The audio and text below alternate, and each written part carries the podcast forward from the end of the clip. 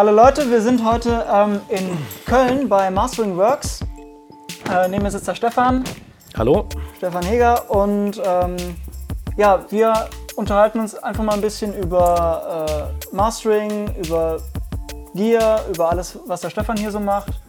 Äh, ganz locker, nehmen euch hier ein bisschen rum. Vielleicht können wir auch noch mal gleich Gerne, ja, gehen. natürlich, ja. Ähm, Stefan, dann, dann würde ich sagen, erzähl doch einfach mal von dir ein bisschen. Wie, wie hast du angefangen? Was machst du? Und dann einfach mal deinen Werdegang. Okay, ja. Wo fangen wir da an? Äh, ohne dass ich äh, verrate, wie alt ich bin.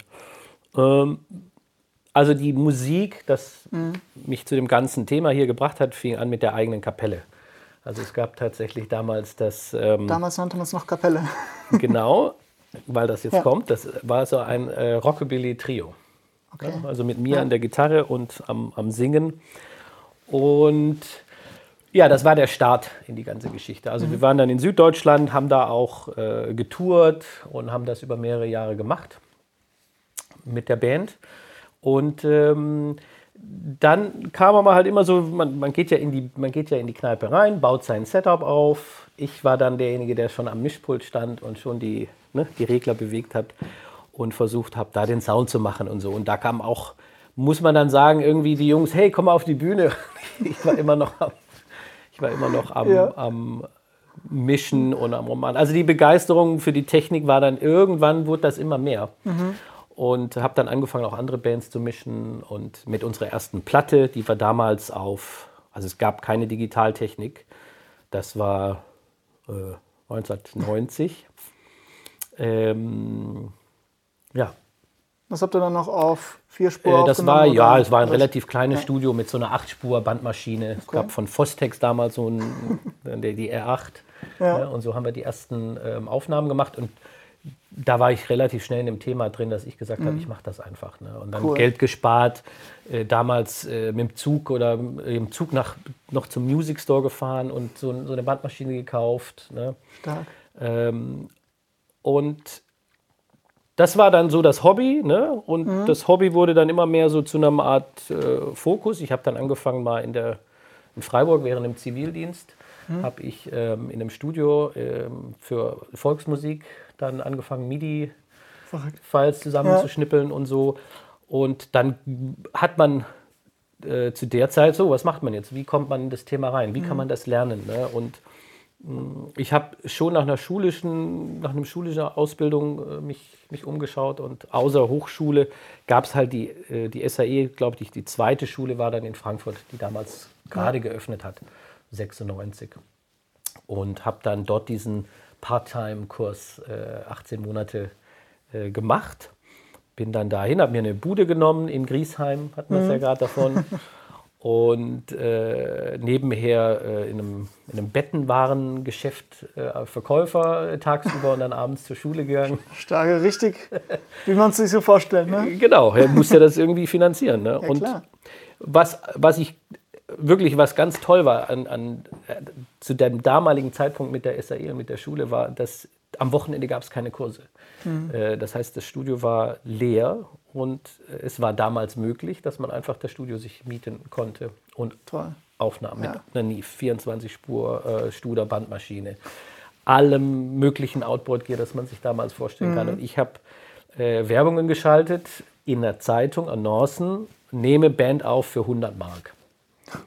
Ne, Also ich bin wahrscheinlich damals, ich, also es waren keine so berühmten Bands, von Ja, denen glaube ich nicht, dass ich einem da auf die Füße gedappt bin, aber ich habe das gemacht. Also mindest, also wirklich oft genug, um da wirklich Erfahrung zu sammeln Mhm. und auch wirklich was aus dem ganzen Ding für mich zu bekommen. Toll.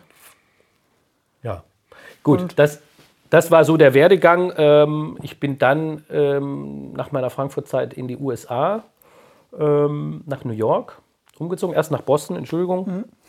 Und war dann da auch wieder so ganz kurz vorm, ähm, vor der Entscheidung, was, wie, wie, wie, wie geht es weiter finanziell? Ja. Ne? Also was kann ich alles Wie alt warst du da? ähm, das war 24 rum Okay. oder so. Also wirklich alles abgebrochen hier und einfach je- wegen meiner jetzigen Frau Mhm. dann äh, in Richtung USA. Und ähm, in Boston angekommen, dort äh, mal ein halbes Jahr lang auf dem Ersp mit dem Gesparten dann äh, überlebt, so ein bisschen. Hier mal einen Job gemacht, da mal einen Job gemacht, aber nichts äh, Richtiges, also nichts wirklich was, was äh, auf Dauer irgendwie Ja, was gewesen Ja, wäre. Ne? gejobbt halt. gejobbt. So, auch damals war das noch so, dass äh, die einzige Form von Werbung äh, war dann entweder die Zeitung oder es waren die Flyers, die überall in der Stadt auf DIN A4, ne, selber gedruckt, meist so kopierte Blätter, die dann überall hingen und so. Und da hat ein Tu- Tonstudio einen, einen Assistenten gesucht. Ne? Beziehungsweise die, die nennen das dann einfach Internship. Ja. Und du gehst dann dahin und äh, machst dann dein Ding. So, dann habe ich gesagt, ich, ich probiere das jetzt einmal. Wenn das nichts wird, dann setze ich mich wieder in den Flieger und fliege wieder nach Hause. Ja. War also wirklich Okay. so schon an einem Punkt, wo. Echt ähm, auch so, so mental schon.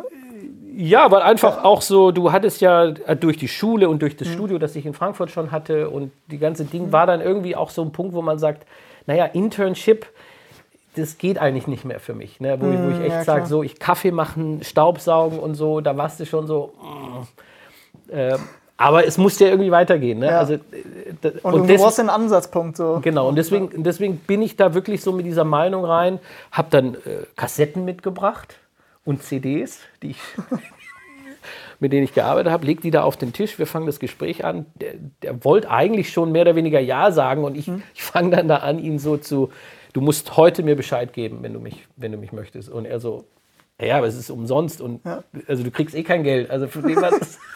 Ja, aber für mich war wichtig, ich sage, Ja. weil der sagt dann, ja, wir melden uns. Und ich sage, nein, ihr meldet euch heute und ich fange morgen an bei euch. Und äh, das war Bristol Studios, die gibt es, glaube ich, heute noch, äh, gegenüber von, ähm, ähm, äh, fällt, fällt mir jetzt nicht ein, in, in College. Ähm, und äh, ja, da haben wir dann, äh, da habe ich dann mein Internship gemacht, habe dann angefangen, durfte tatsächlich äh, Staubsaugen, ge- Kaffee gemacht habe ich nicht, äh, löten und so und habe mich da irgendwie ganz fleißig ähm, äh, betätigt. Und nach einem Monat kam halt wieder die, die Geschichte, äh, Kunde kommt rein, Ingenieur, kein Ingenieur da, Ja. wollen sofort was aufnehmen und so. Und wer kann und dann, Ja. okay, ich. Ne? Und äh, dann habe ich auch kurz danach gesagt, so jetzt, ihr habt gesehen, ich kann es, was Mhm. bekomme ich? Ne? Und ich habe äh, ich hab 100 Dollar die Woche dann angeboten bekommen. Ja. Besser als nix. Und den Job dann auch genommen. Ne? Ja, klar. Ja, gut, das habe ich äh, in Boston anderthalb Jahre gemacht und bin dann nach New York gezogen und äh, habe dort die SAE äh, New York aufgebaut. Das heißt, ich Ah, okay. hab, wurde dort angestellt von der SAE, habe die Schule mit aufgebaut, äh, kurz danach auch unterrichtet und auch dort wieder in mehreren Studios gearbeitet. Unter anderem auch äh, bei Sterling Sound, das kam ein bisschen später. Und äh, zu der Zeit war das, ähm, ja, war, war natürlich, ne, wow, Ja. das war dann so ein richtiger Flash, äh, angekommen und alles super. Und die waren da so mit offenen Armen, äh, was kannst du? Kannst du Pro Tools? Ja, super, dann geh mal hier, ähm, hilf mal Chris Athens, kannst du ihm mit dem äh, mit Pro Tools Rig helfen oder um Greg Helby und so und du dann einfach nur so, was? ja, und die haben, die haben auch gleich gesagt, was, was interessiert uns Pro Tools? Ne? Also Ja. mach du das mal oder Also warst du dann ein Operator da? ein Operator, Ja. der halt diese Session so ein bisschen Ja. vorbereitet und auch immer so ein bisschen auf Zuruf. Ist ein großer Laden. Ich weiß nicht, Ja. ob du es einmal geschafft hast in der. Warst du mal bei Sterling? Ich, ich war nicht da, aber. Genau, also sehr jetzt umgezogen, aber es war Mhm. halt in Manhattan so ein, ein Studio, also ein, ein Komplex mit sechs großen Studios, mit Ja. äh, sechs kleinen Studios, Riesenlounge, äh, Schneideraum, ne, mit der Lathe und, und so weiter und so fort. War also wirklich, du konntest da den ganzen Tag bleiben, ohne dass dich einer groß bemerkt hat. Ne? Also es. Genau, und ähm, dort damals war Chris Muse, ähm, das ist der Entwickler von Dangerous Music, ne, äh, war dort der Head of äh, Technical Operations. Das heißt, der hat sich um wirklich, äh, A hat er die, äh, die Muse-Konsole gebaut, das ist eine Mastering-Konsole, ganz in schwarz mit den Inserts, Insert-Switcher, äh, Lautstärkeregelung, MS-Schaltung, äh, das ganze Ding. Ähm, und er hat den ganzen Service gemacht, also von allen Geräten. Es ist keine Lüge, es ist tatsächlich so, dass jedes Gerät, was dort ankommt, wird aufgemacht und wird modifiziert. Also es gibt eigentlich nicht dieses, ähm, Okay. äh, oh ja, bring mal mal das Gerät, wir probieren das. Oder sagen wir mal so, in dem Moment, wo es gekauft wird, Hm. äh, äh, wurde dann auch hier das Bauteil raus, das Bauteil raus, das machen wir rein und das machen wir rein. Also? Okay. deswegen gibt es dort diesen ne, einen großen Shop sozusagen, Ja. wie man den nennt. Und, und was, was waren also das für Modifizierungen? War das einfach nur also qualitativ irgendwie bessere Bauteile oder, oder wirklich auch Sound äh, oder, oder Audiopfad? Gut, dann vielleicht weißt du das jetzt selber schon, weil du auch Ja. entwickelst. Äh, jeder Entwickler denkt, glaube ich, dass er so ein bisschen äh, schlauer ist als der andere. Um das jetzt mal ganz nett auszudrücken. Äh, kann ich dir, weiß ich gar Okay. nicht. Also ich weiß gar nicht jetzt, was, ähm, was dann für, für äh, ein bestimmtes Gerät dann, also einmal A, äh, eine Anpassung war vielleicht auch nötig, ne? impedanztechnisch, dass das Mhm. Ja. miteinander spielt. Ähm, dann gibt es einfach so äh, bestimmte Bauteile, wo äh, jemand, der sich auskennt, ähm, wo man einfach sagen kann, du, Ja. das, das Bauteil kenne ich besser, hat, einen größeren, hat eine größere Ja. Dynamik oder Rauschabstand ist einfach besser. Und dann zack, raus, rein. Da haben die, da haben die keinen. Äh, Hammer. ne? Cool. Ja, und zu der Zeit, das war dann 2002, äh, hat Chris Muse einen Analogsummierer gebaut und zwar den Dangerous Tubas. Ja, Also das erste Produkt von, von Dangerous Music hat er äh, gebaut und zwar für Greg Kelby. Und Erstmal Einzelstück. So. genau. Ja. Und äh, das kam daher, dass Greg damals auch schon Stems bekommen hat zum Mastern und dazu aber Pro Tools gebraucht hat, um Ja. die Stems sozusagen auf zwei zu bringen. Ne? Das konnte dann Sequoia oder was immer sie benutzt haben, dann äh, ging das ja nicht, sondern es musste ja vorbereitet werden. Und ähm, da ist ihm halt aufgefallen, dass die, er hat dann auch die DA-Wandlungen von Pro Tools natürlich benutzt, ne, die, die Multikanalwandler, und hat halt gleich gemerkt, Mensch, das klingt scheiße. Also, also wenn die Stereosumme da rauskommt, ne, boah, gegenüber seinen Larry Gold oder gegenüber den anderen Wandlern war halt der Unterschied sehr Ja. deutlich zu hören. Und ähm, somit kam dann so die Idee, wie wäre es, wenn wir das auf Analogseite summiert, bevor man es dann zum Mastering gibt. Ne? Ja. So, und somit ist eigentlich der Tubas dann entstanden.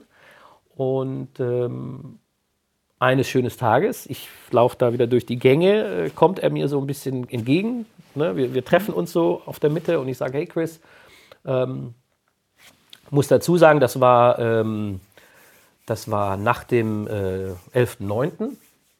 Ne? Ja. Also das war dann ähm, eine Zeit, wo ich mich dann auch so, so ein bisschen orientiert habe. Ähm, ich war dann schon sechs Jahre verheiratet und die Orientierung war klar, wir, wir wollen zurück nach Europa. Ne? Okay. Wir wollen zurück nach Deutschland, ähm, liegt ja dann nahe, ähm, auch wegen Jobs und so. Auf jeden Fall läuft er mir da entgegen und ich sage einfach nur, äh, Chris, ich fliege irgendwie in einer Woche oder in zwei. Ich bin drüben, wir sehen uns dann mal wieder. Oder ne, irgendwie so, so einen Spruch gemacht. Und er hatte einen Tubas in der Hand. Und er sagt zu mir, dann nimm das bitte mit. Ach Mann.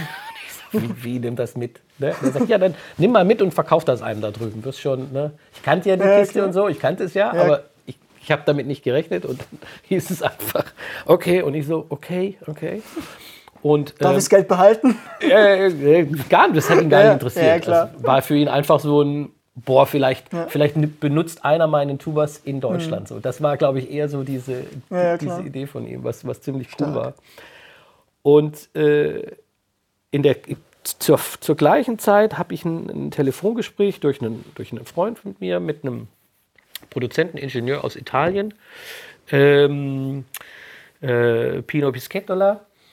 Und der hatte damals ein, ein Pro Tools äh, Studio in Milano und kan wir kannten uns über zwei Ecken und so. Und der hat irgendwie gesagt, sag, sag mal, ich habe da irgendwas gehört mit einem Analogsummierer und ähm, ne, du äh, bei Sterling mit Greg und irgendwas genutzt und ich sage, ja, hey, ich habe einen in der Hand, den kannst du haben. Ne? Und ähm, er sagt, oh super, er will unbedingt zwei. Ne? Ja. Und ich so, Ja. sofort, er soll, wo, wo soll er das Geld überweisen und so und macht das sofort und ich so, ach Gott. ich gehe wieder zum Chris zurück und sage zu ihm, hey, es gibt ein kleines Problem, ich brauche noch mal einen. Geil.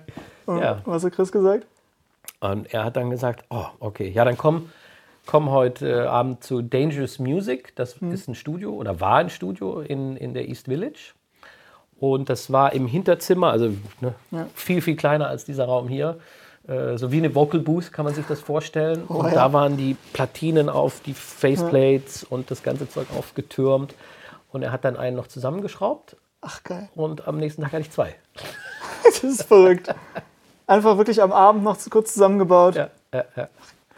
So, und so hat eigentlich die Geschichte mit Dangerous Music angefangen.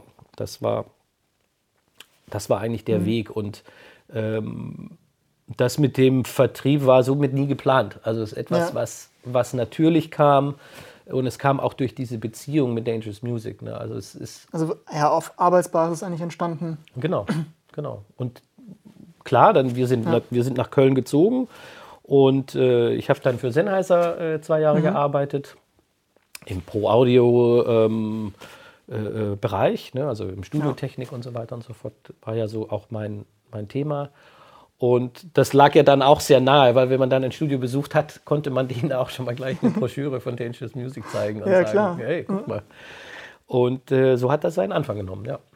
Und dann gab es einfach Nachfrage und Genau, also es gab relativ schnell dann auch so eine Art ähm, äh, mediales Interesse. Ne? Also die ganz alten Hasen, so wie Fritz 2 und ähm, äh, den einen oder anderen, ein Peter Weihe, falls er dir was sagt, aus, aus Hamburg. Äh, das war also bei, bei ein paar Leuten wirklich ganz schnell ein Thema mit diesem Analogsummieren. Und Ja. somit kam medial relativ schnell das ganze Zeug in die Presse. welches Jahr war das? Das war Circa? 2000, äh, ja, also 2002 gab es ihn schon, aber bis das dann so ein bisschen war, so 2003, 2004. Okay. Ja. Ne?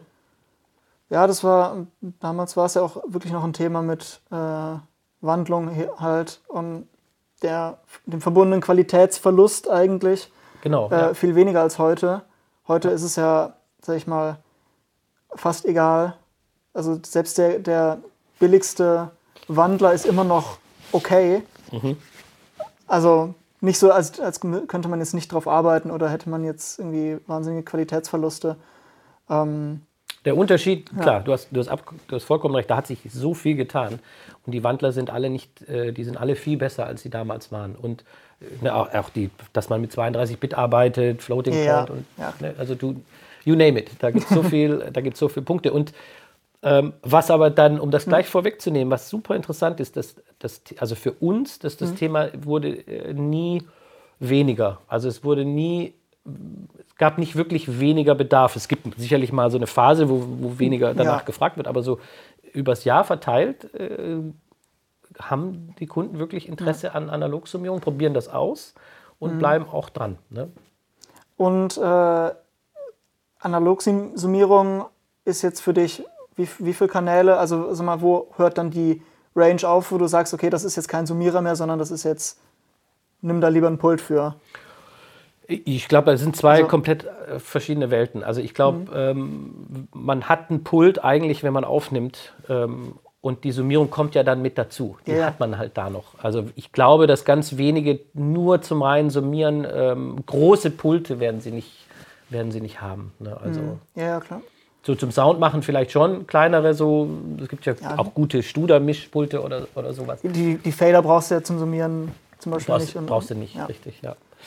Ähm, und das war auch immer so unser Ding. Es geht ja, es geht ja um so einen Arbeitsflow. ne? Es geht genau. ja auch um so ein, also das, das mit dem Sound, ich gebe auf, ich habe das jetzt über die Jahre so oft Vergleiche, Diskussionen, Argumentationen und so, ich habe das alles gemacht. Das ist aber letztendlich ist das gar nicht äh, der Punkt. Ne? Wie etwas, ob etwas besser klingt oder nicht. Also der, der Hauptfehler ist ja, dass äh, man meint, ich nehme jetzt einen digitalen Mix, der schon besteht und nehme jetzt acht Kanäle oder 16 Kanäle und teile das einfach auf und höre mir das an und, und dann muss da die Erleuchtung kommen. Und das, Ja, das ka- kann so nicht ein funktionieren. schlechter Mix wird nicht besser, wenn du ihn durch auch ein analog guter, schickst. auch ein guter ja, Mix. Ne? Ja, also genau. er, er wird einfach nicht besser, weil man gar nicht mit, dem, mit, dem, mit der Materie arbeitet. Also, du hast gerade schon so Workflow angesprochen und äh, da bin ich auch voll bei dir, dass analog, finde ich, sehr wichtig ist für den Workflow. Ähm, weil wir sind halt analog, wir funktionieren analog, wir haben Hände.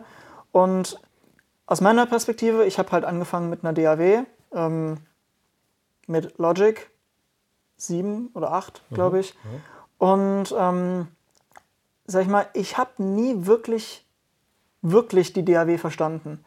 Erst als ich dann mal von einem analogen Pult war und Routing und, und solche Geschichten, äh, sag ich mal, analog nachvollzogen habe, da wurde mir auch die ganze Funktionalität klar und, ähm, und auch praktisch dann die, die Nachteile von der DAW. Natürlich kannst du unglaublich viel mitmachen, aber du kannst halt auch nur einen Fader bewegen zur gleichen Zeit. Mhm, Wenn du auf dem Pult bist, kannst du mehrere Sachen gleichzeitig machen. Du bist schneller, du bist dynamischer. Mhm. Und ähm, solche Workflow-Geschichten, das, das finde ich eigentlich immer sehr spannend, da die Brücke zu schlagen zwischen digital, Rec Recallability mhm. und sowas und eben analoger und natürlicher Workflow, so ein bisschen Intuition und dass man auch kreativ werden kann und nicht halt alles mit dem Mauszeiger einzeln ähm genau, also es ist rein von der Theorie kannst du natürlich alles digital genauso darstellen, aber ich kenne es auch gar nicht anders. Also ich kenne es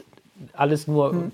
vor digital und äh, das, was man mit der Bandmaschine oder mit dem Pult äh, AUX Sense, AUX Returns, Schleifen, ähm, äh, Inserts, äh, Parallelkompos, alles diese Dinge, ne, das ist alles äh, durch einen Pult wird das, wird das wie ein riesengroßes ähm, ferngesteuertes Ding, mhm. wo du dir deinen dein Mix so hinlegst ne? ja. Und er sich so aufbaut. Das ist etwas, was man digital nie so in der Form nachleben kann. Ich will nicht sagen, dass es man, ja. das natürlich geht ja auch, geht auch, aber für mich war das halt immer so, es liegt auf diesem Pult und du kannst es auch, du, du siehst es auch, du siehst, hier sind die Parallelchannel, siehst genau. du den Kompressor arbeiten und zu jedem Zeitpunkt weißt du genau, hier ist mein Parallelkompressor, meine Parallelchannel.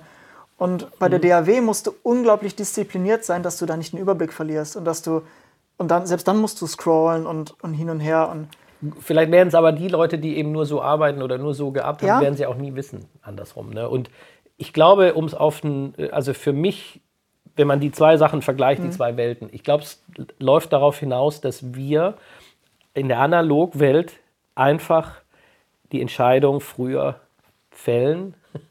Ja. Es ist fertig. Es, das ist der Mix. Das ist so das, das Commitment auch. Das Commitment ist einfach da und äh, das auf dem digitalen Ebene. Du musst ja nie loslassen. Ja. Du musst es ja nie loslassen. Ne? Du kannst ja immer sagen, und morgen nochmal und morgen nochmal. Und das geht, wenn du in dem Moment, wo du ein, eine SSL, ein NIF oder ein Pult hast, das vielleicht 24 Spuren hat, da machst du abends so dein Tape drüber. Don't touch. Ja. Ne? Do not touch. Und gehst heim und gehst am nächsten Morgen wieder hin. Und äh, und wenn du Glück hast, klingt es noch so, wie es vor Abend ist. Äh, genau. Aber du machst um jeden Fall, dass Commitment kommt. Und ja. das ist auch das, was, was wichtig ist. Und auch im Mastering, ähm, ich bin auch immer noch komplett analog im Mastering. Also mhm. es gibt bei mir kein Digital-Mastering. Ähm, jetzt habe ich schon vorweggenommen ja. mit der Story, aber ähm, und, und etwas dann, ich glaube, ich glaube, da, da hängt so ein bisschen die Vergangenheit, die Historie dahinter, dass man einfach sagt, weißt du was, ist, ist, mhm. ich muss die Entscheidung fällen. Ich kann nicht abspeichern und dann sagen, am nächsten Tag kommen ja. wir wieder rein oder so. Das, es ist auch, also das sagen wir auch so den, den Leuten eigentlich immer, so mixen und auch mastern oder generell sowas mhm. im, im Audiobereich. Es ist eigentlich immer ein Rennen gegen die Zeit oder gegen dich selbst, weil je öfter du es hörst, desto mehr gewöhnst du dich an den Song, an, an verschiedene Stellen, an den Sound und irgendwann triffst du eben keine objektiven, guten Entscheidungen mehr. Und dann drehst du dich im Kreis und kommst nicht zum Ende. Das heißt, ja, und je schneller du sag mal, sagen kannst, okay, das ist jetzt so, keine Ahnung, meine 20 Backing Vocals. Wenn du na, nach zwei Stunden sagen kannst, okay, das sind, das sind meine Backing Vocals und die bleiben auch so, auf, auf einen Stereo-Track bouncen und dann hast du zwei Spuren oder ein Fader oder ne, genau, mit Backing Vocals. Ja machen, ja. Und dann, dann sind die auch kein Problem mehr. Dann, dann verlierst du dich nicht wieder, wenn du am Mastern bist, oh, die Backing Vocals. Und, genau. Und das ist also diese, diese Entscheidung treffen, zu stehen und dann versuchen wirklich gegen die Uhr, ja, diese halt Entscheidung abzuarbeiten und dann am Ende eben äh, genau, und das, also das, äh, du, du sagst es, dass analog dann ähm, einfach so ein ganz wichtiger Bestandteil sind von dieser Arbeit. Und das ist das, was Dangerous Music dann im übertragenen Sinne wirklich, in dem Moment, wo sie mhm. sagen, wir haben diesen Summierer gebaut, ging die Geschichte halt weiter, weil sie gesehen haben, ihr eigenes Studio inklusive, äh, Studios sterben, große Studios sterben, dieses, dieses, das große Pult ne, wird verkauft, es wird immer weniger davon geben oder Studios immer weniger. Nichtsdestotrotz möchte äh, das kleinere Studio auf dem gleichen Niveau arbeiten können. Das heißt, es Ja. möchte summieren, es möchte mo ein Monitor, Monitoring haben, das dir erlaubt, Ja. ohne Zeitverzögerung zwischen zwei Quellen zu vergleichen. Und das ist ja auch was, das gibt es ja in der DAW überhaupt nicht. Geht nicht. Es hat, Genau. also es Richtig. gibt ja keinen digitalen Monitor-Controller. Es ist ja natürlich auch an Wandlung gebunden, theoretisch, aber ähm, das Genau, ist ja das- was, was auch immer analog ist. Einfach ein, ein Monitor-Switcher und Volume Control und sowas. Genau, du hast analoge Lautsprecher, du hast Ja. Amps, dann können wir das, das Ganze natürlich ne, versucht, äh, gibt es äh, bestimmte Dinge, die ganz auf äh, digitaler äh, Weise arbeiten, aber sie setzen sich ja nicht durch. Das ist ja der Punkt. Also wie, Beispiel war dann auch zu meiner Zeit mit Sennheiser, kam Neumann mit dem digitalen Mikrofon raus und das war damals. Das war erstmal so schweineteuer, das Ding. Das hat gepiepst und äh, gefurzt und weiß, weiß der Kuckuck alles gemacht.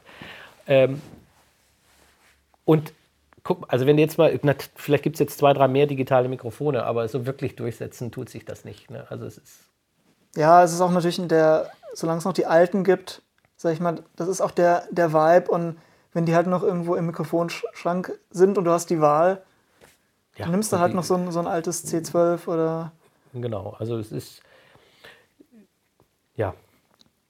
Ja, gut. ja, das es ist, also mir braucht, ja, ich bin Ja, ja, ja, sowieso, ich, ja. ich, ich stehe ja, ich stehe ja da voll dazu. Und ähm, ja, also Dangerous Music äh, ist jetzt ein ganz großer Bestandteil von Mastering Mhm. Works. Äh, Und also Dangerous Music ist so die Philosophie halt noch komplett analog, aber sag ich mal moderne Tools eben für modernes analoges Mastering. Mastering, Oder Mixing, Mixing, genau, genau. Also die Audio, Einschränkung, ja. klar, äh, durch Chris Muse war natürlich immer der Anspruch, es muss auch fürs Mastering, äh, also Ja. jedes Produkt muss fürs Mastering sein. Also siehe diesen Bugs EQ, ne, das Ja. ist ja dieser Shelving EQ ähm, von, von Baxendale, Hm. wie der Name ja das schon sagt. Äh, das ist ein Mastering EQ, das ist ein, äh, der kann sehr viel Headroom, ne, äh, kannst du aber auch fürs beim Mischen nehmen. Ähm, Ja klar.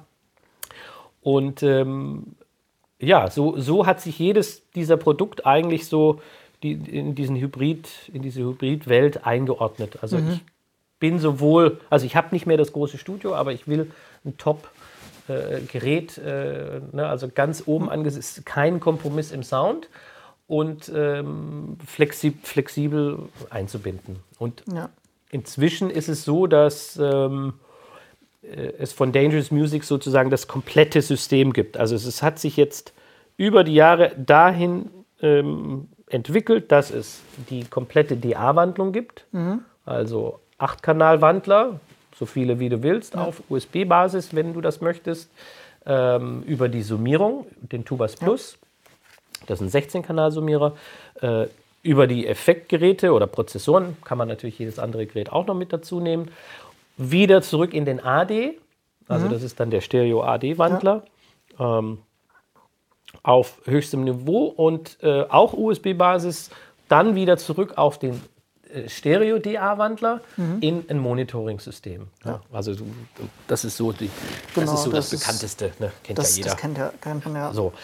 Und was wir mit komplettem System meinen, ist halt wirklich, du kannst dich jetzt einklicken mit äh, den USB-Kabeln, es wird sofort erkannt, die, der, der Audiotreiber, und du bist komplett autark. Also du brauchst Ja. nichts mehr anderes und kannst sozusagen das fahren, bist aber modular. Also du bist jetzt nicht wieder in dieser, äh, ich kaufe eine Kiste, die alles kann, ne, sondern kann da tatsächlich jedes Teil für sich äh, mich überzeugen lassen. Also es kann Und ja auch dann austauschen, wenn sich was am Setup ändert. Genau, richtig. Ja. Vielleicht nochmal ein acht, acht Kanäle dazu nehmen. ja, oder auch einfach Möglichkeiten haben, dieses zu vergleichen. Was, was so lustig, also auch eins, die, das ist jetzt auch schon seit 2006 haben wir das auf dem Markt. Krass, ja. Ne? Das ist eins der, ähm, weil wir es vorhin auch mit dem Service hier hatten bei uns. Äh, wir haben, da sind, ja, also da sind viele, viele Tausende draußen. Und ähm, wir haben so wenig Service, äh, das ist unglaublich für ein Gerät, das so alt ist. Und wir, wir freuen uns. Äh, und halt auch täglich in, in Benutzung ist. Ich meine. Das, genau, das ist, das ist dieser Encoder, den du täglich ja. benutzt, an und aus. Und ähm, wir hatten, letzte Woche kam äh, Seriennummer äh, 24 hier rein. Ach, wow. Und okay. es hat alles funktioniert, was dann, ja. was, er wollte dann diesen Encoder, sollte man austauschen, ne? Weil der ja. über die Jahre, der, dann, dann hüpft er so ein bisschen. Das ist ja ein Verschleißteil. Und wir, wir gucken uns das Ding an und denken nur, Wahnsinn, wie geht, wie geht das und so. Stark. Ja, ich muss sagen, also das ist ähm, äh, der von, von Dangerous und der, der äh, von Crane. Das mhm, sind so die mhm. einzigen zwei High-End-Monitor-Controller, die ich jetzt spontan kenne. Mhm. Ähm, und mehr ist da irgendwie dann auch nicht. Also das ist. Also da, bei den zwei, die setzen sich halt dadurch schon mal, äh, dass sie die, die Gleichlaufkontrolle, die, die mhm. Lautstärkenkontrolle ist mit per Relais gelöst bei äh, Daves Gerät und auch bei, bei dem von uns. Mhm. Und das ist, wenn du vom, von, von der leisesten Einstellung zur mhm. lautesten Einstellung die gleiche Phase, den gleichen Frequenzverlauf, den, ne, wenn du das ja. alles gleich haben möchtest, ist das einer der Wege, wie man es machen kann. Mhm. Also man braucht ein System, das per Relais ja. jede einzelne Position. Und das ist A, teuer und das ist, äh, ja. ne? und dann muss man äh, das ganze Ding auch, wie kriegt man es in eine Box oder in eine, eine Remote-Einheit, die dann irgendwo auf dem Tisch stehen kann, äh, wo das Kabel nicht anfällig wird und so weiter und so fort. Also da gibt es schon, mhm. es ist schon, steckt schon so ein bisschen was dahinter. Auf jeden Fall. Und auch da geht es weiter, ähm, auch wenn ich es jetzt heute noch nicht verraten kann, aber äh, am Mittwoch auf der NAM zeigen mhm. wir unser neuestes Produkt. Da können wir mal gespannt Und, sein. Genau. Also ne, Thema ja. Monitoring, auch da gibt es dann okay. wieder eine, eine, was, was noch nicht da gewesen ist. Ne? Cool. Also ich bin sehr gespannt, weil ja, eben im Bereich so Monitoring, finde ich, gibt es auch viel zu wenig. Also es ist dafür, wie wichtig das ist, ist es super vernachlässigt. Es, genau, ich glaube, es gibt einfach nur so diese Kategorie bis zu einem gewissen Preispunkt und dann ist es drunter und dann ja. gibt es ein, eine Kategorie über einen Preispunkt. Aber so diese Mittelklasse ja. zu füllen, ist ganz, ganz schwierig, äh, da, da gute Geräte zu finden. Ne? Also ich, ich habe selber einen von äh, New Old Sound, so einen kompletten mhm, mhm. passiven Monitor-Controller, einfach drei in, drei outs und kann ich ein bisschen rumswitchen. Ähm, mehr brauche ich persönlich nicht. Aber ich habe dann auch schon so gesucht, ich glaube, der hat 200 damals gekostet. Und sag ich mal, von da bis dann zu den Geräten genau. gibt es halt irgendwie nichts. Ja, es gibt ein, ein, ein, Gerät, gibt es zum Beispiel, ja. den Source, der hier hinten noch steht. Ähm, es gibt, es gibt sicherlich ja, noch das eine oder andere, aber du hast vollkommen recht. Da, ist, da, ist, eine, da, ist, da, ist eine, da ist eine Lücke zwischen den, zwischen den einzelnen Sachen. Ja, ähm, Genau. Und also das, ihr, macht jetzt halt Dangerous hier als Mastering Works, macht ihr den Vertrieb für Dangerous? Genau, ich mach's, ich halte mich ein bisschen kürzer mit den anderen Stories, mhm. die auch, äh, aber meiner Meinung nach ganz, ganz, äh, die kommen auch aus einer, einer, Geschichte. Also bei mhm. Sterling Sound, das ist äh, mhm. Sterling Modular in dem Sinne, das ist die, äh, das sind die äh, Studiomöbel, Mastering-Möbel, die mhm. wir machen. Das hat äh, Jim Mayer ähm, 2006 habe ich ihn kennengelernt. Und zwar über, ähm, das war über einen, über einen Freund in, in New York, der ein Studio gemacht hat und äh, ihn sozusagen beauftragt hat, als Akustiker da mitzuhelfen. Mhm. Ne? Und so habe ich ihn kennengelernt und dann hat er gemeint, ja, Moment mal, ich, ne, ich verkaufe ja auch diese Möbel und äh, bringe diese Möbel da mit rein und so hat sich da so eine, auch eine Freundschaft daraus ergeben. Und dann die Idee, Mensch, ich könnte doch die Sachen auch hier äh, anbieten in Europa. Ja. Und Wenn du schon die Studios mit Dangerous ausstattest, genau. dann kannst du denen auch gleich noch einen Rack mitgeben. Genau, und diese Familie war halt auch sehr eng. Also ja. Jim Mayer kannte natürlich Chris Muse ne, äh, mhm. von, von sehr lange. Also wir reden Masterdisc, Absolute Audio, Sterling Sound. Es gab eigentlich auch Sony, die alle hatten sein Möbelstück. Mhm. Ähm, also alle hatten wirklich den, den typischen diese typische, das nennt sich die Plan A. Das ist also die mit den zwei Bass vor dir und äh, im typischen Mastering-Studio, ne, die freistehenden Monitore. So, das ist das typische Ding. Und äh, wie sein Name schon sagt, er hat das so ein bisschen erweitert, dass einer, der sagt, ich brauche aber eine Fläche in der Mitte ja. oder ich brauche noch eine Bay oder ich brauche noch einen viel größeren Tisch. Also er hat das dann modular so ein Konzept mhm. entwickelt und ähm, auf Basis dieser praktisch einer eines, wir nennen das Pod, Modul, ja, genau. Pod. genau. Und der hat dann äh, 13 Höheneinheiten. Und was halt ganz wichtig ist, ist, dass er dieses Möbelstück äh, so entwickelt hat, dass es in seine Akustikplanung passt. Das heißt also, er hat das Möbelstück der Akustik angepasst und nicht äh, ja, klar, dann andersrum. Also ist ja auch schon, schon eigentlich auch wichtig, gerade für ein Mastering-Studio. Willst du ja nicht, dass dann irgendwie dann dein Rack irgendwie, ja, die die Akustik dann versaut in dem Raum. Genau, also und, und äh, um das gleich vorwegzunehmen, ist es natürlich besser, gar kein Möbelstück da an den Tisch stehen haben. Ja, Ja, klar. also da, da brauchen wir gar nicht drüber reden. Jeder, jeder Tisch, jede Fläche, jede gerade Fläche ist letztendlich äh, ein, ein, könnte ein akustisches Problem darstellen. Und er hat das äh, ums, äh, also da gibt es so zwei Punkte, wie man sich das so ein bisschen merken kann. Also es gibt einmal diese, diese die, der Winkel, in dem die Arbeitsfläche vor dir ist, das ist entscheidend, weil je nach Winkel ist Ja, die klar. Abstrahlung an dein Ohr oder eben in deinen Bauch oder Ja. Oberkörper. Das heißt, ähm, äh, da ist es okay, da wäre es nicht so gut, wenn du die Reflexion hast vom Tisch. Ich unterbreche mal eben, ich muss Sind, wir, ich, die sind Kamera wir wieder den 20 anschauen. Minuten? Erzähl ruhig weiter. Ähm,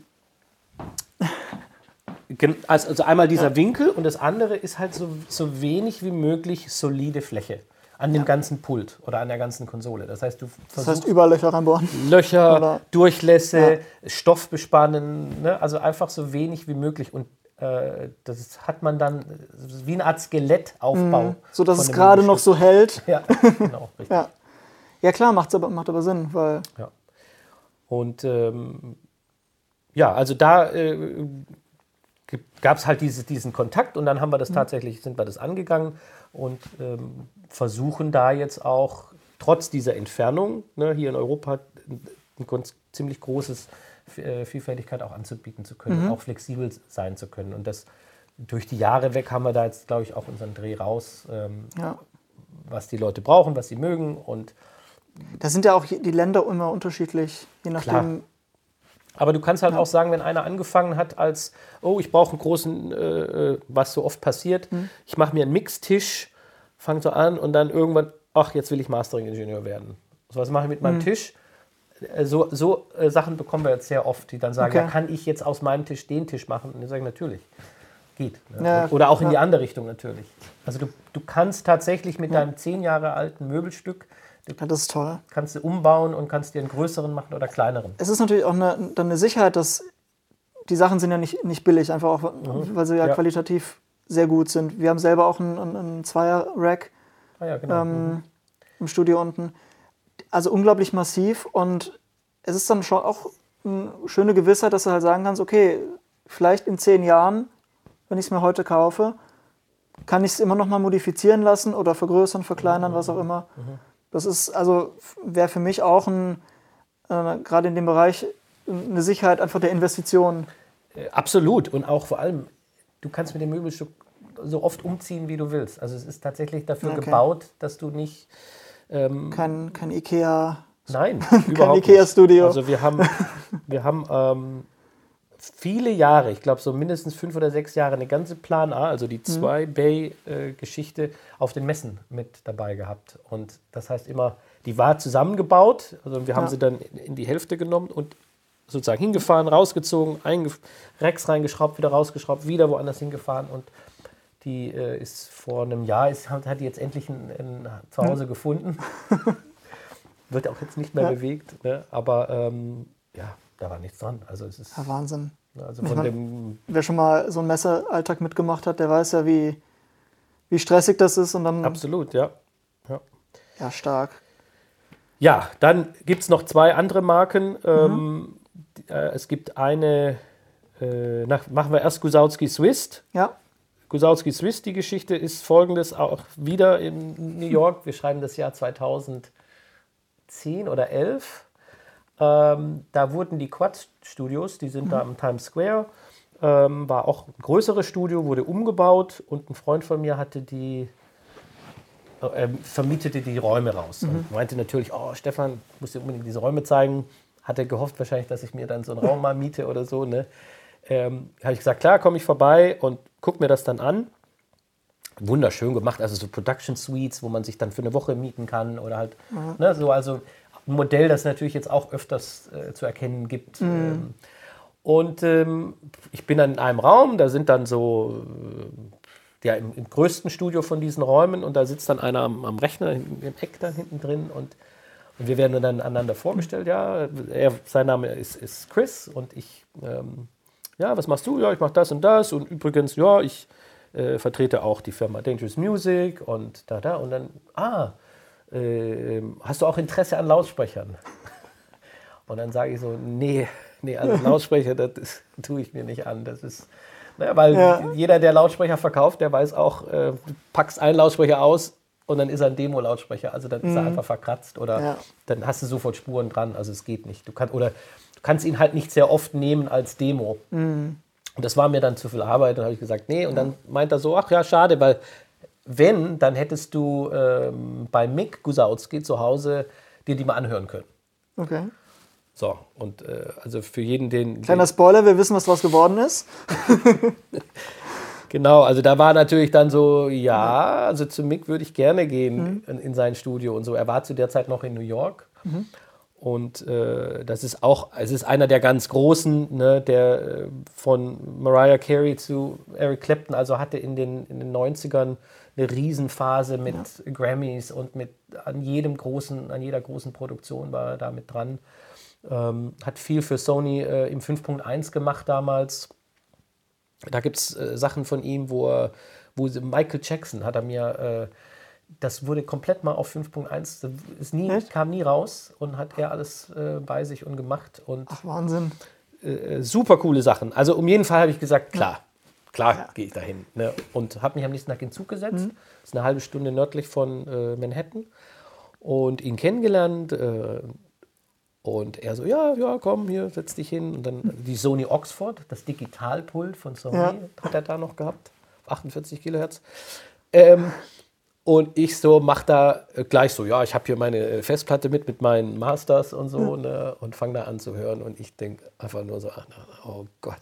Also es war mir, war mir dann doch ein bisschen peinlich, weil die Produktionen, die auch für unsere, also ich, das waren nicht unbekannte äh, Künstler, aber sie klangen natürlich schon sehr ehrlich.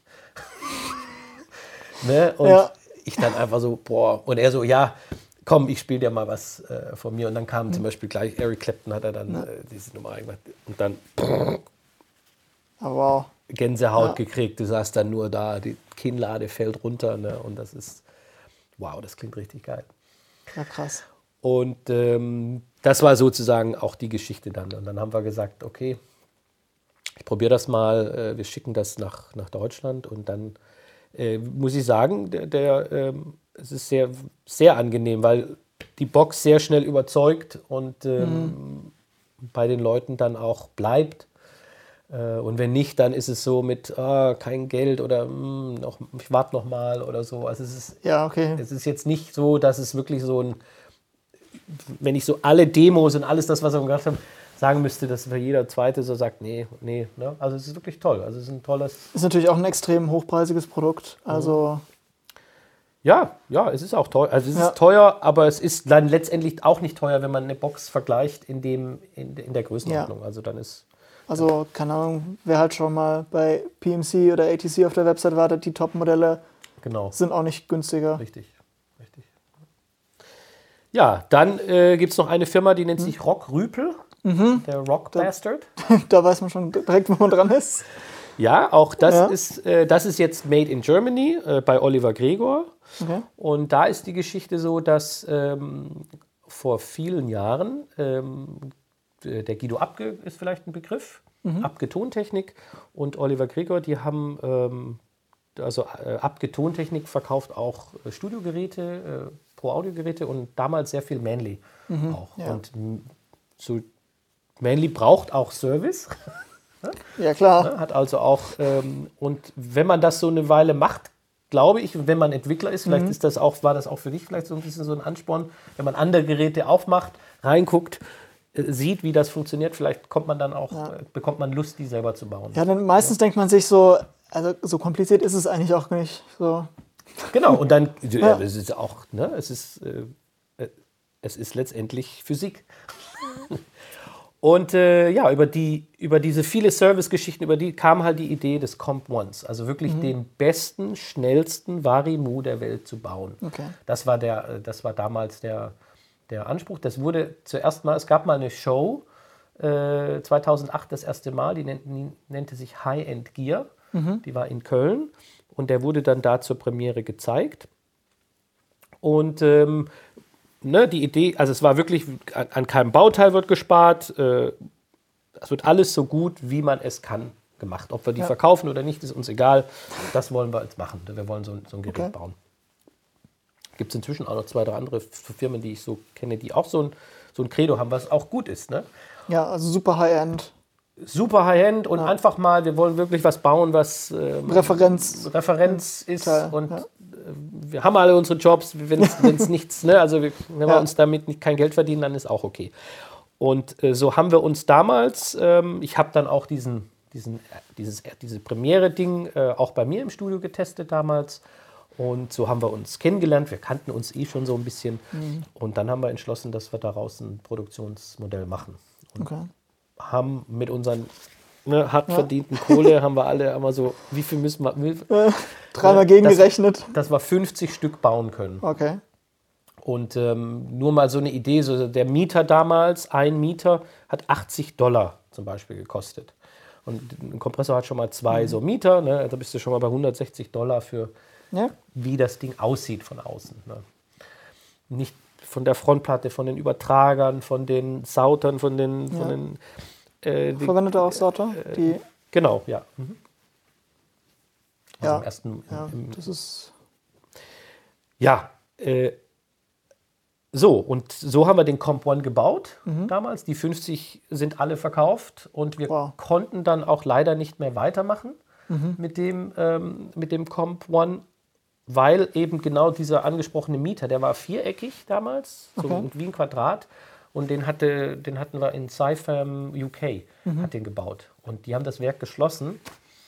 Und somit war, sollen wir jetzt einen anderen Mieter drauf machen und das wollten wir nicht. Dann haben wir gesagt, nee, dann tun wir lieber nochmal ein, ein Comp 2, ne, also das Ja. Folgemodell bauen und tun da nochmal äh, Verbesserungen rein.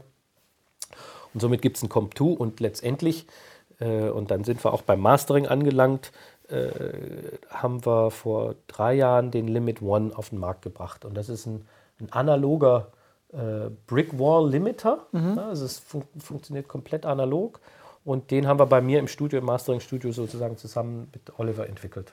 Cool. Und was das vielleicht, das gibt es eigentlich nicht, so ein Gerät. Es gibt auch keinen anderen, den ich dir sagen könnte, das ist so wie der, weil ähm, die Technik, die benutzt worden ist, das war früher äh, die THB 73 und äh, die ähm, Neumann hatte auch sowas ähnliches für, für Rundfunklimiting. Äh, das waren ähm, durch, durch Übertrager haben sie einfach eine, eine, den Pegel runtergesetzt und dann wieder hochgebracht. Ne? Also das heißt, es gab nicht ein Peak-Limiting, wo nur die, die Peaks abgeschnitten wurden, sondern die ganze Dynamik des Materials wurde verändert, damit die nie über einen bestimmten Punkt geht und somit im Radio Ja, ja, sicher raus kann. Ne? Und an, an die Technik haben wir uns orientiert, nur mit neuen Bauteilen. Das heißt, was damals zu träge war und zu langsam, was unseren äh, Anforderungen heute nicht mehr genug kommt, haben wir dann äh, jetzt machen können. Und somit ist das Ding w- wahnsinnig schnell, aber basiert eben darauf, dass die, die, die, die Welle nicht abgeschnitten wird, sondern eher die ganze Dynamik in einen anderen Bereich kommt und wieder nach oben gebracht wird.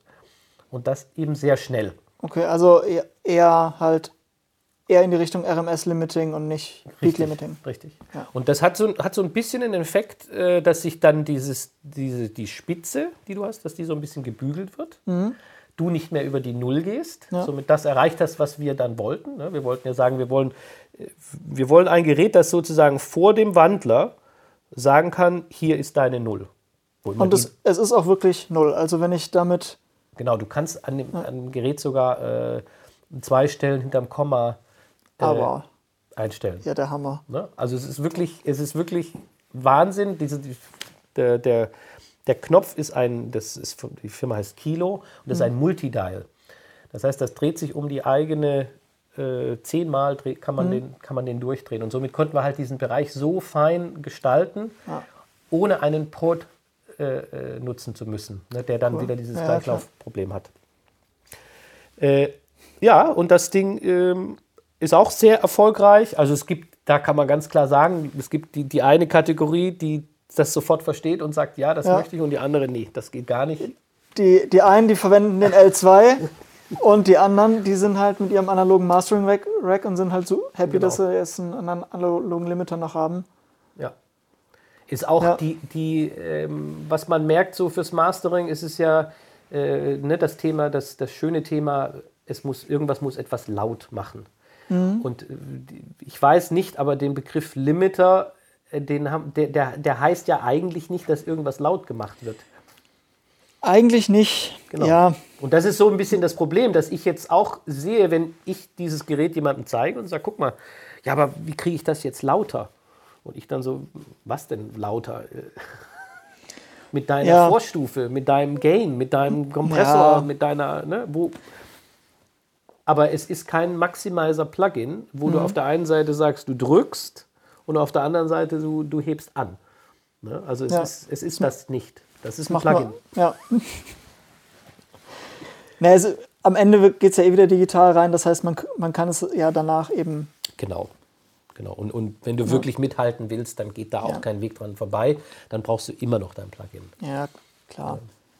Wobei Ähm. es da kann ich so ein bisschen sagen, also es, es entspannt sich etwas. Also ich Mhm. äh, ein schöner, äh, ein schönes Nebenprodukt des, des Streamings ne, oder dieser Genau. Plattformen ist tatsächlich, dass es wieder, dass der Kunde wieder ein Ohr dafür hat, wie man es, äh, wie die Lautstärke sein darf. Ne? Also ich Ja. habe wieder die Möglichkeit, zumindest so an zu sagen, hey, guck mal, nimm das für dein CD-Release oder für dein Digital-Release, der laut sein soll. Und wenn du nimm, und nimm, nimm die Version und die kannst du dem. Ja, genau. Also diese, dieser klassische Loudness-War ist eigentlich gerade jetzt mit im Streaming zu Ende, weil die dynamischen Mixe und Masters, die sind lauter, werden lauter gestreamt als eben die, Genau. Ja. die durchgelimiteten, die immer so zwischen 0 und minus 0,5 dB. Genau, ja. Also es Permanent. ist, genau. Es gibt Ja, definitiv jede Ja. Plattform, YouTube, ähm, äh, iTunes, gut, das ist ein bisschen ähm, mit MFIT Mhm. nochmal eine andere Geschichte, aber ähm, die haben trotzdem äh, ihre eigenen Codecs. Und Ja. ähm, ich hoffe darauf, dass ähm, bei YouTube ist es so, du kannst mit YouTube, wenn du dir selber das Konto äh, einrichtest, Mhm. kannst du selber deine M4-Streams hochladen und die werden codiert. Das heißt, du hast eine Möglichkeit, wenn dich das interessiert, ähm, du kannst also hören, wie klingt mein Master auf YouTube. Bei Spotify kannst du das eigentlich nicht, Ja. weil wir selber ja nichts hochladen können. Und das ist etwas, wo jetzt, äh, ich weiß nicht, ob du das schon gehört hast, aber sie öffnen ja den Markt. Ja. Also es ist jetzt so, dass wohl kleinere Labels und äh, Bands vielleicht dann auch irgendwann ähm, die. Auch die ein bisschen mehr. Indie. Genau. Ja, finde ich aber auch gut, weil also der Schritt, dass eben ja jeder eben streamen kann und auch jeder äh, da sich selbst verwirklichen kann in dem Bereich und eben nicht mehr gezwungen ist, über Labels zu gehen, das ist ja jetzt auch schon länger so etabliert. Und dann eben noch den Markt zu öffnen, dass man es auch wirklich selber hochladen kann und nicht über einen Distributor gehen muss, ist auch nur der, der nächste logische Schritt. Klar, richtig, ja. Ja. ja also ich, da, von dem her bin ich da auch voll, das muss einfach passieren und da muss mehr passieren, dass mehr Leute, die, die in der Lage sind, die Sachen da auch hochzuladen und dass wir dann auch wieder zeigen können, guck mal, so klingt Ja. das, wenn das ein bisschen dynamischer, dynamischer bleibt. Das, das Geilste ist ja, ähm, und das hat mir Marc relativ früh schon gezeigt, nämlich äh, Michael Jackson, Originale SACD Mhm. und dann das Remaster. Halt auf, auf unseren BWs. Und das Remaster, das kannst du dir ja nicht anhören. Das ist ja, das klingt einfach kaputt, wenn du das Original kennst. Und das, wenn du dir vorstellst, so sind halt alle Tracks in dieser Loudness War Periode gemastert worden, einfach Ja. auf maximal laut. Und was das, was die vielleicht hätten sein können, das ist schon, da will man dann Ja. schon wieder, Genau, und aber die die, Frage zurück. ist halt, wenn der Endkunde letztendlich, trotzdem, dass wir beide Mhm. sagen, das Remaster klingt so scheiße, trotzdem wird der Endkunde in dem Moment, wo er eben diesen, diesen brachialen Unterschied hat in der Lautstärke, ne, Ja, vielleicht dazu tendieren, oder nicht nur vielleicht, Mhm. er tendiert ja dazu zu sagen, boah, das ist ja, das ist ja wieder, ne, das ist lauter und, und dafür wieder, und es passiert auch, es passiert, es passiert heute noch, es passiert mir selber im Auto, wenn ich in der Lage bin, meine Sachen durchzuhören. Mhm. Der erste Moment, und das ist einfach unser Gehör, lauter ist besser. ganz genau. Mehr Bass, mehr Höhen, mehr das, mehr das. Also wir gehen jetzt, wenn einer seinen Job Ja, ja, klar. ne, gut gemacht hat, dann, dann ist das einfach so. Ne, Und auch die Hörgewohnheit. Also wann hören wir, wenn wir Auto fahren oder wenn wir zu Hause sind, dann hören wir ja auch nicht in dem Sinne ab, sondern dann ist es ja eine, ist ja so eher von der Seite Ja, ja, klar. an. Ja, also. Und Mastering Works hat jetzt Dangerous, äh, GS, GS äh, Lautsprecher, genau, und Rockrüpel und Sterling im Vertrieb. Das sind erstmal eure vier. das sind unsere vier, mit denen sind wir jetzt schon sehr lange unterwegs. und ja, also wer mich kennt oder wer Ja. die Firma auch kennt, es gab auch, äh, wir hatten auch andere Produkte Mhm. und ähm, man merkt relativ schnell, wenn man da, ähm, äh, dass es ganz viel auf die Beziehungen ankommt. Und, und das Produkt, das Ja. Produkt muss gut sein, das ist, das ist sowieso klar, aber, aber selbst wenn das Produkt gut ist, äh, braucht man eine gute Beziehung und eine gute, einen guten Support von hinten. Haben wir auch, haben, haben wir auch gerade gehört. Ich meine, hinter jedem, hinter jeder Marke ist ja wirklich eine persönliche Story mit dir. Ja. Und äh, das hat natürlich einen ganz anderen Touch, auch das, sag ich jetzt mal, hier in Deutschland oder in Europa zu vermarkten, als, äh, als wenn jetzt, wenn du einfach nur ein Reseller bist für irgendein Produkt. Ja, es kann auch sein, dass die anderen Marken, die ich hatte, es gab also, ähm, da gab es auch nicht diese gleichen Geschichten. Also es war viel mehr auf einer Art Business-Ebene. Ja, Ähm, und sie, vielleicht habe ich auch dazu beigetragen, ne? ich will das jetzt nicht Ja, nur auf den, auf den, äh, den Hersteller dann schieben, aber ähm, ja, das ist definitiv. Ähm, deswegen, wir sind, dadurch, dass wir das auch in ganz Europa machen, Mhm. den Vertrieb, sind wir mit den vier Marken auch gut aufgestellt und Ja. reicht. genug zu tun. Genau. Gut, Super. war doch ein, ein sehr nettes Gespräch. Stefan, Ciao, schönen Samstag, Abend Genau. noch, geht feiern. wir entlassen euch jetzt äh, und wir nerden hier noch ein bisschen rum. Showroom von Mastering Works. War cool hier zu sein. Macht's gut. Ciao.